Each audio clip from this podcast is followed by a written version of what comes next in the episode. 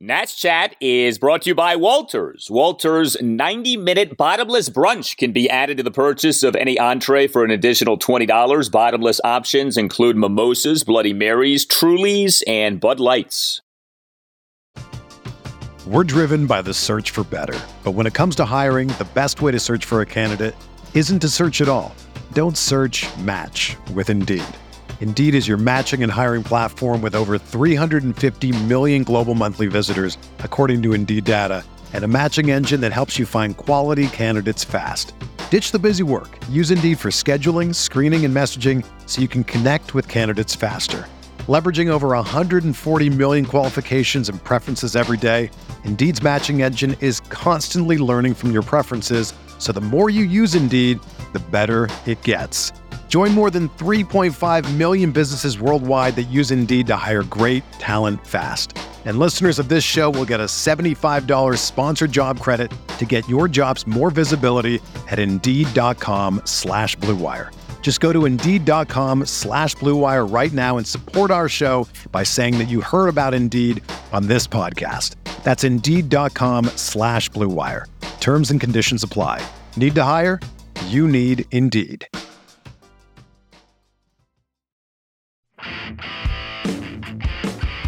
Here's a swing by Thomas and a drive to deep left center field. This is way back, going, going, and gone. Goodbye. The pitch. Swinging a high, high fly ball, left center field and deep. Back on this one, the left fielder, Encarnacion to the warning track, feeling for the wall. He leaps, and it's gone. Luke Voit with home run number 21. The 1 1. Swinging a long drive left field for Robles. Encarnacion back to the track, to the wall, and there it goes. A home run for Victor Robles. And the pitch belted to left field. This is deep. Back goes Encarnacion looking up. This ball is gone. Goodbye. A home run for Alex Call. The Nationals have hit their fourth solo home run of the day and now lead this game by the score of 5 to 3. And welcome to Nats Chat for Sunday, September 18th, 2022, along with MASNsports.com Nationals insider Mark Zuckerman, who is at Nationals Park. I'm Al Galdi, host of the Al Galdi podcast. Who says that the Nats don't beat the Marlins? And who says that the Nats don't hit home runs? Saturday, a 5 3 win over the Marlins at Nationals Park as the Nats now have won each of the first two games in this three game series. The Nats this season now 3 and 12 against the Marlins. The Nats this season now a major league worst 51 and 94, so just two wins away from the oh so important 53rd win that'll prevent a 110 loss season. And the Nats in this game on Saturday, five runs on six hits, all of which were extra base hits. Nary a single for our Nats on Saturday. Four solo homers and two doubles, which came in back to back fashion. Mark, I can't believe we're saying this, but our singles happy Nats did nothing but author extra base hits in this game on Saturday. And this is a rare thing, Al, not just for this year's team, which, as we know, love singles. They actually entered the day with the most singles in the major leagues. Did you know that? they love their singles. They do not love their extra base hits. But here's the crazy thing this is only the fifth time in Nationals history they've won a game without hitting a single. And the last time it happened was 2016. So these do not come around very often, even for teams that we think of as being power hitting teams. So it is nice to see that they actually have that club in their bag and they can do this on occasion. You don't want them swinging for the fences. You want them to pick the right pitches to try to drive out of the park. But to get four solo homers and then back to back doubles in one other inning, and that was literally it the entire game for them offensively. And guess what? That can do it. That can be enough. When you score a run, when you make contact, you have a better chance of winning a game. And they did that in this one. The Nats have been single and ready to mingle throughout the season. Not on Saturday, though. They were going long. And how about the nature of the four solo homers? The three outfielders contributing big time in the home run department. We talked on the last installment of the podcast about how this was one of the better defensive outfields the Nats have fielded in a while. Alex Call in left, Victor Robles in center, Lane Thomas in right. We had the same alignment on Saturday, and each guy ended up hitting a solo home run. Who knew? Lane Thomas, man, is he locked in right now? The Lane train on Saturday, starting right fielder, leadoff batter, one for three, solo home run and a walk. He, in the Nats, one run first, smashed a leadoff full count home run to left center for a 1 0 Nats lead. Home run number 16 for Lane Thomas on the season. He, in the bottom of the second, drew a two out five pitch walk. We had Victor Robles homering in this game. He and the Nats one run fourth, a one out solo homer to left center for a 4 3 Nats lead. 401 feet per StatCast. Victor Robles hit a 400 plus foot homer on Saturday, just his fifth home run of the season. And Alex Call in this game. He was again the Nats' number two batter, one for four with a solo homer, one run fifth, a leadoff homer to left field for a 5 3 Nats lead. The outfielders getting the job done offensively and defensively. And they all hit them out to left field. A couple of these were like these high, towering balls that honestly, off the bat, you didn't necessarily think home run. And they just kind of kept going and going. And next thing you know, it's over the fence. It was a kind of warm day. It wasn't a lot of breeze, but the ball was carrying to left field. And that was nice to see. The other thing that's nice to see here, Lane Thomas now having a really sustained stretch of success, kind of like we saw from him late last season. Since the trade deadline, August 2nd, obviously he's been getting more playing time since then. 41 games that he's played. He's hitting 293, nine doubles, seven homers, 16 RBI, 842 OPS. So we keep wondering what exactly is Lane Thomas? Is he a starting outfielder? Is he a fourth outfielder? Is he starting center fielder? Is he a corner guy? Jury's still out somewhat, but clearly he's playing enough and playing well enough to suggest that he should be pretty much locked into a starting job somewhere next year in this outfield, in center or even in right field, as we saw the other night. He's got the arm to play right field. We didn't really think about that with him as much, but he's putting it all together and he has the ability to be a, a pretty complete player. You got 16 homers on the season now, which is more than anybody not named Juan Soto, who of course hasn't played here in uh, six weeks. You know, you think about next season for the Nats, and so much is dependent on what happens with ownership this offseason. If the team gets sold, who knows what the offseason will end up looking like. Maybe the new owner comes in and wants his team to be competitive ASAP and, you know, authors Mike Rizzo an unlimited budget to go out and go crazy in free agency. But if the Nats aren't sold this offseason, they're probably not going to be spending much money. And so I think a guy like Lane Thomas probably is likely to be a starting outfielder for the Nats at the beginning of next season, barring the unforeseen. It's so funny with him, too, because this is what he did last year. August and September, he was really good. You know, he's Mr. August slash September. Reggie Jackson was Mr. October. Lane Thomas is Mr. August slash September. And it's been a consistent run, like you noted, and it's been a wonderful thing to see. And you see him really impacting games. I mean, what he did in the win on Friday night with that outfield assist, that was a big play in that game. This leadoff homer in the uh, bottom of the first on Saturday, you know, kind of a, a tone setter, if I can use a cliche, right? Like that was an indication of what was to come from the Nats offensively in this game. So Victor Robles homers as well. Like I said, just his fifth home run of the season, just his 10th home run since the start of the 2020 season. This is a guy who did hit 17 home runs in 2019. He on Friday night returned from a six game absence. I, I want to be sure on this because it's been a little murky. Was he out for six straight games because of the neck or because he was benched? Both. He missed a couple of games because of the neck, and then those were, you know, manager decisions, I guess you call it, for him not to be in the lineup after that. So he was available after a couple of days, and the matchups and uh, how everyone else was performing, I think pretty clear it was obvious that he odd man out there and being buried on the bench. And really, it took the Nelson Cruz eye injury, if we're calling it that, to get him back in there. Now, favorable matchups against a couple lefties the last two days. We'll see if he stays in there or not. But I think it's clear at this point, there's not a whole lot Victor Robles is going to do short of a tremendous closing run here out of the season for him to change a lot of people's minds or for him to make the organization suddenly think that he is going to be the player they've always known he would be. They know he's still a good defensive center fielder for them, but they also know that he has just not hit offensively with any consistency since 2019. And they know he is still prone to those fundamental mistakes in the field, on the bases, you name it. And we're five years into it and nothing has changed there. So, barring a huge surge from him here at the end, I don't see him entering the winter and next spring as a, you know, their starting opening day center fielder. Things can change, of course. I'm not saying they're going to get rid of him altogether, although I think you have to at least consider that possibility. But no, I think it's pretty clear at this point that he is not really, if everyone is available to them, he's not in their lineup on a daily basis right now. Okay, so that is notable because, like I said, it wasn't crystal clear why he wasn't playing. Now we can say, no, he was, for the most part, benched during that six game stretch. So that clearly stands out. And I think with Robles, and I know we've talked about this, but he's good defensively, but he hasn't been great defensively since 19. If he was great defensively, you could maybe put up with the bad offense. But if he's just going to be like a plus defender, that's not worthy of the like wretched offense that he has been providing. You know, it was interesting. Mike Rizzo, in his spot with the Sports Junkies this week, did talk about Robles a pretty good amount, and he talked about how Robles.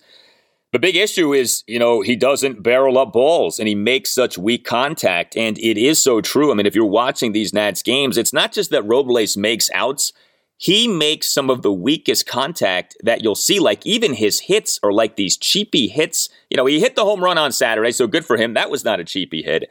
But yeah, it, it is alarming just the lack of quality of contact that you see from Victor Robles. And that clearly screams that uh, hitting is a real issue for him. It's not just about results, the process doesn't look good.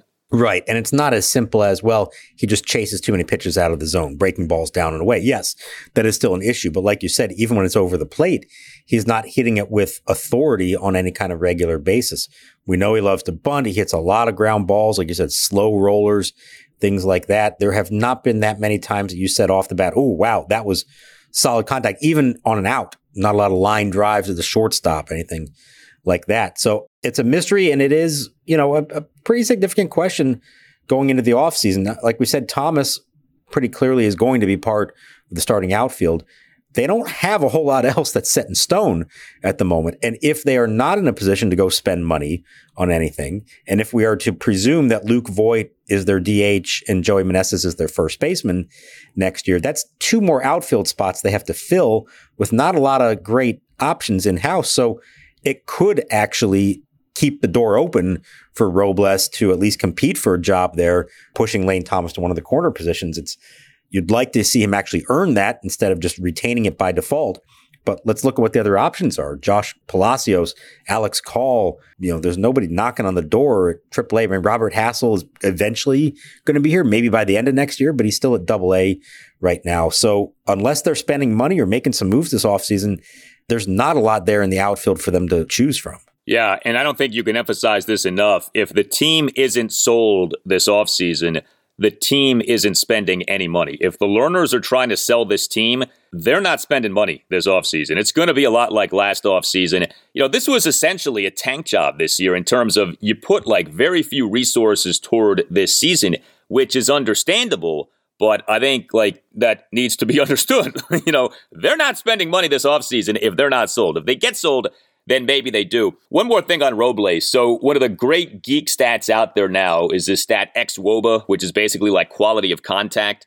Robles' xwOBA, his expected weighted on base average coming into this game for Saturday, 245. And xwOBA basically tells you, like, okay, based on the quality of the contact you're making, what should you be hitting? You read weighted on base more or less like a batting average. That is a woeful xwOBA, 245. And it just speaks to what we just talked about contact has not been there. You mentioned Luke Voit, so he hit the other home run for the Nats in this game. You know, Voit's been better lately. He was kind of in a rut for a while, but uh, Luke Voit on Saturday as the Nats cleanup batter and starting DH, one for three with a solo homer and a walk, a two out five pitch walk in the bottom of the first, and then in a one run third, a one out full count solo homer to guess where? Left center for a 3 1 Nats lead. He was down in the count at 1.02, worked the count full. And, you know, you talk about the ball carrying. I felt like the Voit homer captured that as well as any homer in this game. It came off the bat like a fly ball, maybe a deep fly ball, and the darn thing just kept going, and then it was out of here.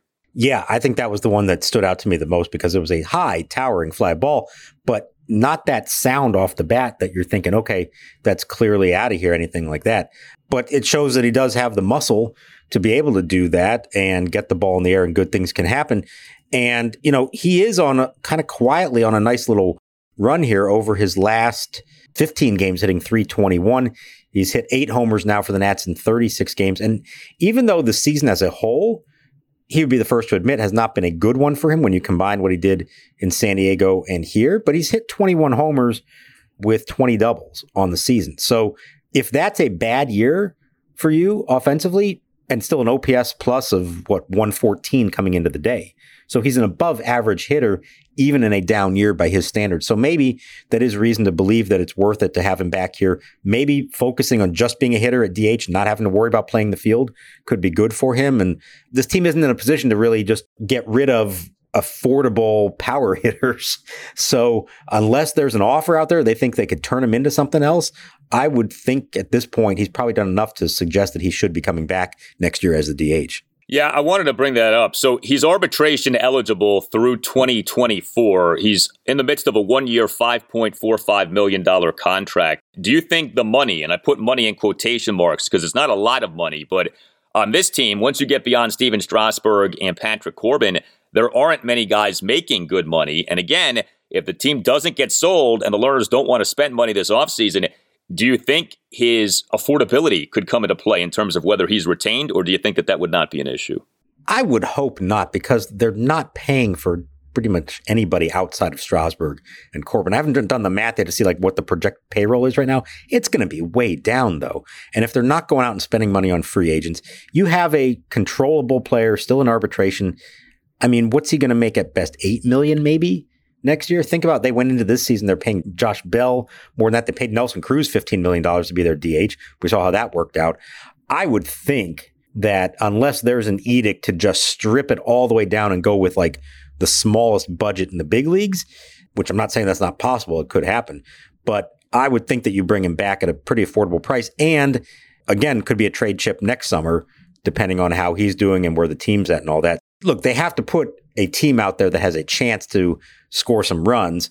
At the moment, he's one of their better options to do that. They don't have a lot else in the pipeline. So I would think, barring a collapse here at the end, that they would probably bring him back. This was such an odd game offensively for the Nats, but odd in a good way, odd in kind of a fun way. Like we said, just six hits. All of them were extra base hits, the four solo homers and the two doubles. The Nats scored exactly one run in each of the first five innings of the game. One, one, one, one, one, as you read the line score for the game. In terms of the two doubles, uh, like I said, they came in back to back fashion, came in the Nats one run second. Luis Garcia had a leadoff opposite field double to left field. Uh, Luis Garcia has a 20 game on base streak, longest active on base streak in the majors. So we did not know that.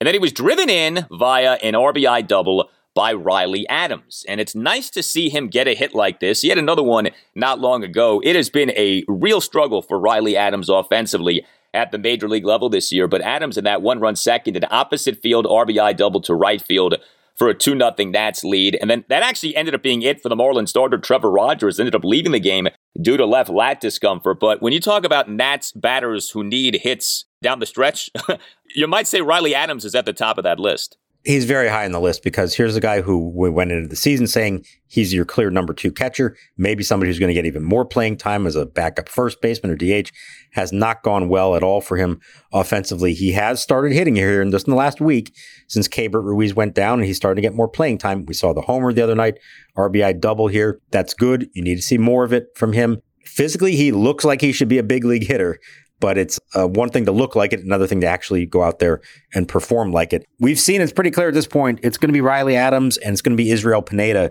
getting the playing time down the stretch. I don't know why Tres Barrera isn't playing aside from they must feel like they know what he is at this point.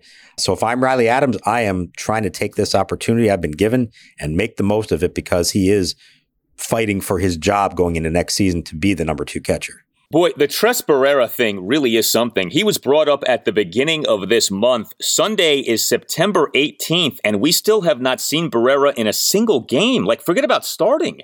He hasn't appeared in a single game. Isn't that odd that you would have someone around and he wouldn't even make an appearance at some point over the course of nearly three weeks now? I agree. And there were times when, remember, Keibert came out of the game when he got hurt, and it was Riley who came in. You had that stretch where Keibert started five straight games, I think it was, and then Riley Adams starts the next day. They pinch run for him, and Keibert comes in to finish the game behind the plate. So it's clear that for whatever reason they're not playing Barrera. I don't believe there's any injury going on. I think this is a case of them wanting to see the others. And you have an emergency catcher on your roster. Well, this is the true emergency. It's going to have to come up for Barrera to end up in the game. Jeez, yeah, this is like the ultimate emergency for this guy to get into a game, apparently. Hey, are you a law firm partner or associate stuck in the minor leagues like Joey Four Bags Meneses? Your employer might be holding you back from your true potential. Maybe another law firm can get you what you need more money, better support, better client contacts, or a better brand name. You need a better agent. You need Mason Kalfas. Mason Kalfas, he started Zenith Legal in 2015 to be the best legal recruiter in the nation, and he has succeeded. He has placed partners and associates at over half of the largest 100 law firms in the U.S. He specializes in working with lawyers at major law firms and government agencies such as the DOJ and SEC. Like Joey Meneses' big breakout, Mason Kalfas can help you identify what you really need to accelerate your legal career. He will work with you to find the best law firm for your practice and negotiate you the absolute best deal, a deal worthy of a superstar free agent. The legal market still is very strong in 2022, and there's no better time than the present to think about making a move. You need to call Mason Kalfas at Zenith Legal. His number is 202 486 3535, or you can check out his website zenithlegal.com. He has a team of recruiters across the country, but you will get tons of personal attention from Mason. It's time to launch your career into the upper deck. Call Mason Kalfas today. Go Nats and go Joey. We're driven by the search for better. But when it comes to hiring, the best way to search for a candidate isn't to search at all. Don't search match with Indeed. Indeed is your matching and hiring platform with over 350 million global monthly visitors, according to Indeed data, and a matching engine that helps you find quality candidates fast. Ditch the busy work. Use Indeed for scheduling, screening, and messaging so you can connect with candidates faster. Leveraging over 140 million qualifications and preferences every day, Indeed's matching engine is constantly learning from your preferences, so the more you use Indeed, the better it gets. Join more than 3.5 million businesses worldwide that use Indeed to hire great talent fast. And listeners of this show will get a $75 sponsored job credit to get your jobs more visibility at Indeed.com slash BlueWire. Just go to Indeed.com slash BlueWire right now and support our show by saying that you heard about Indeed on this podcast. That's Indeed.com slash blue wire. Terms and conditions apply. Need to hire? You need Indeed. Everyone is talking about magnesium. It's all you hear about. But why? What do we know about magnesium? Well, magnesium is the number one mineral that 75% of Americans are deficient in. If you are a woman over 35, magnesium will help you rediscover balance, energy, and vitality. Magnesium supports more than 300 enzymatic reactions in your body, including those involved in hormonal balance. From functional medicine doctors to mental well being and female hormone experts, we all know that magnesium is the one mineral to improve all aspects of well being and health. But which one? Magnesium Breakthrough from Bioptimizers, the trusted choice recommended by leading experts with seven best absorbed forms of magnesium to ensure your body receives the support it needs for overall well being. Go to bioptimizers.com slash balance today and use code BALANCE10 for 10% off. Support your journey to wellness at B-I-O-P-T-I-M-I-Z-E-R-S dot com forward slash balance. Magnesium Breakthrough from Bioptimizers, your foundation to optimal health and vitality. The 1 1. Swinging a fly ball deep left field. This is trouble. Going back on it, Call to the warning track to the wall, and it's gone. It just clears into the Marlins bullpen. A game tying two run homer for Jerar Encarnacion. That's his third of the season, and the Marlins have tied it here in the fourth. The Nationals three and Miami three. Erick Fedde was the Nat starting pitcher on Saturday, and uh, Erick Fedde lasted for just four innings. He was not good for a third time in four starts. You know, we've talked about Josiah Gray's season not ending in a good way. Erick Fedde's season is not ending in a good way. He on Saturday allowed three runs in the four innings. He gave up seven hits, a homer, a double, and five singles. He did have three strikeouts versus no walks, but he over his four innings threw 87 pitches, 56 strikes versus 31 balls. It's funny. The game ended up only lasting for three hours, two minutes. I say only, but by today's standards, it's actually not bad. The game felt like it was going to take about six hours while Fedde was pitching. You know, we're going to have pitch clocks next year. Erick Fedde might be the number one reason for that. His outings take forever. The bullpen ended up being really good, and so the pace of the game picked up there. But yeah, for Fedde now, this was his fifth start since coming off the 15 day injured list. He was on that with the right shoulder inflammation. His initial start off the 15 day IL was good. A 4 2 loss at Seattle on August 23rd, two runs in five innings, six strikeouts versus one walk. He also had a good outing in a 7 1 win at the Mets on September 4th, one run in six innings. But his other three outings have not gone well. He got shelled in a loss to Oakland at Nationals Park on August 30th. He had a hard time in an 8 5 loss at Philadelphia on September 10th. And uh, then we had what we had on Saturday here against the Marlins. Yeah, so this was a little bit of a strange one from him by this standpoint. Did not walk a batter in his time there, even though he had all the pitches and only finished four innings, didn't walk anybody. And the issue was he just couldn't get outs, or certainly not quick outs. The Marlins swung the bat 41 times against him, and they put the bat on the ball 36 times. Now, a bunch of those were foul balls. Were 21 foul balls, 15 balls in play. He was not getting swings and misses. So even though he was in the zone, he was not able to get outs on those strikes. And he said that his breaking ball just wasn't sharp, and that led to a lot of those non swings and misses. And so there were a lot of foul balls that kept counts alive. But it was torture to watch this at times. And unfortunately, this is what he has become all too often. He just is not putting away hitters, he's not getting quick outs. If you're not going to get outs on strikeouts, then you better induce weak contact. And in this case, the stuff wasn't good enough or well placed enough to actually get weak contact in the field of play. It was just a ton of foul balls, and he was helpless to do anything about it to the extent that Davey pulled him after four innings, even though he was in line for the win. He couldn't qualify for it because he didn't go the minimum five. His ERA is at 529. It's just, it's not ending well. This is almost certainly going to be a second consecutive year in which he finishes with an ERA over five. And yeah, I mean, he doesn't miss bats. You know, we got so spoiled for so long with guys who miss bats at such high rates, right? Max Scherzer, Stephen Strasburg, Patrick Corbin when he was good.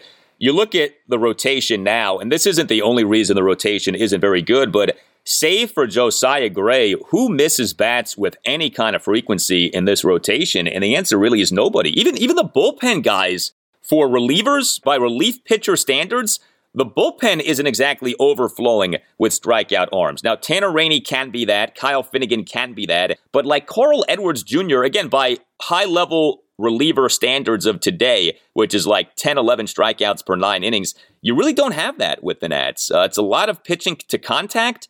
And if the contact is weak, great.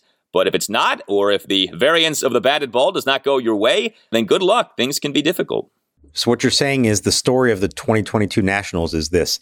The offense makes a ton of contact but hits for no power. The pitching staff gives up way too much contact, doesn't strike anybody out. Is that a good formula for success in 2022?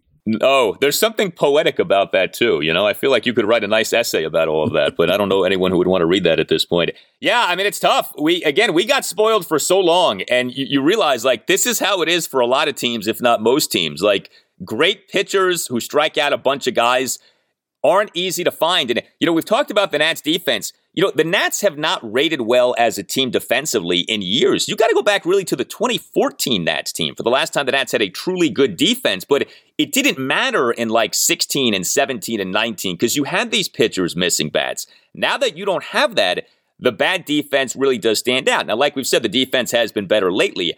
But it really does highlight that of how if you don't have pitchers missing bats, it's like hitting home runs. You know, it masks a lot of deficiencies, and strikeouts are the same way from a pitching perspective. Yeah, this is not the kind of pitching staff that's built really to win right now. Now, we say that, and you know, come April, you would hope that you're looking at a rotation that includes not only Josiah Gray, but Mackenzie Gore and Cade Cavalli, who could be high strikeout guys. And we'll see if there's any more coming up through the pipeline. But in this day and age, it does feel like you need more of that. I'll be curious too next year with the pitch clock and the banning of the shift. How does that change things?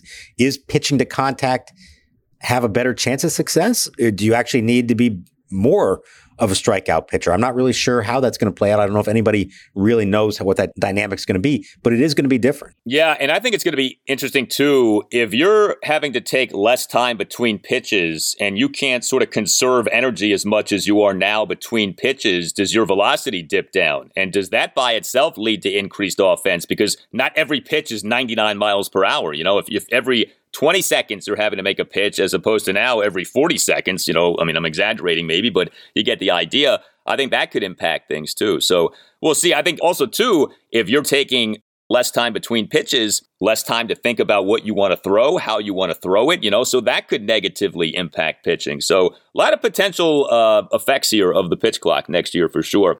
Now, off all of that, the Nats bullpen did strike out guys on Saturday and did do a really good job on Saturday. Four Nats relievers combined for five scoreless innings with five strikeouts versus one hit and no walks. Hunter Harvey, perfect top of the fifth. Erasmo Ramirez, scoreless top of the sixth, perfect top of the seventh. Carl Edwards Jr., a perfect top of the eighth. And Kyle Finnegan, perfect top of the ninth with three strikeouts. He can be off, and we have seen him be off lately. But when he is on, he is excellent, and he was excellent on Saturday. And it's nice to see him bounce back after that really disastrous outing on the last road trip. So we're going to look at his numbers at the end of the year and kind of go, eh, maybe it wasn't that great of a season. But there really are a lot more good to even dominant outings from him. The problem is, it's the nature of the beast when you have that role.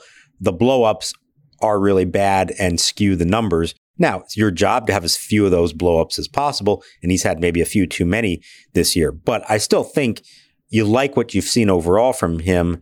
Is he a long term closer? I don't know the answer to that, but I think in this team, in this bullpen, he certainly needs to be a big part of it moving forward because the stuff is still electric, throws high 90s, and when he misses bats, he racks up the strikeouts and has avoided those blowups like he had last week. Well, the Nats have yet to author a sweep this season. The Nats, of course, have had such a hard time against the Marlins this season. What if the sweep is finally achieved on Sunday? Game three, Marlins at the Nats, 135 first pitch. Anibal Sanchez will be your Nats starting pitcher.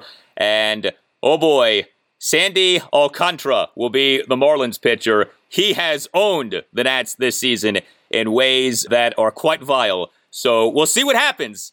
But man, that would be something you complete your first sweep of the season. You do so against the Marlins, who have been like your kryptonite, and you beat the great Sandy Alcantara to complete that sweep. That would be something.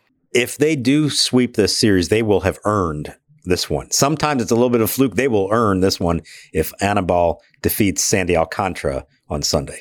I'm with you on that. You tell us what you think. Hit us up on Twitter at Nats underscore chat. You can email the podcast natschatpodcast at gmail.com. You can find us on Instagram at Nats Chat Podcast. You can get yourself a Nats Chat Podcast t shirt by going to natschatpodcast.square.site. And do not forget about the first ever Nats Chat Podcast Party, Friday night, October 14th at 7 at Walters, which is right across the street from Nationals Park. Nats Chat is on the radio on Sunday mornings, Sunday mornings at 9 on 1061 ESPN in Richmond. You can listen online at espnrichmond.com. All Nationals radio highlights on Nats Chat are courtesy of 1067 The Fan. For Mark Zuckerman, I'm Al Galdi, and we'll talk to you next time on the Nats Chat Podcast.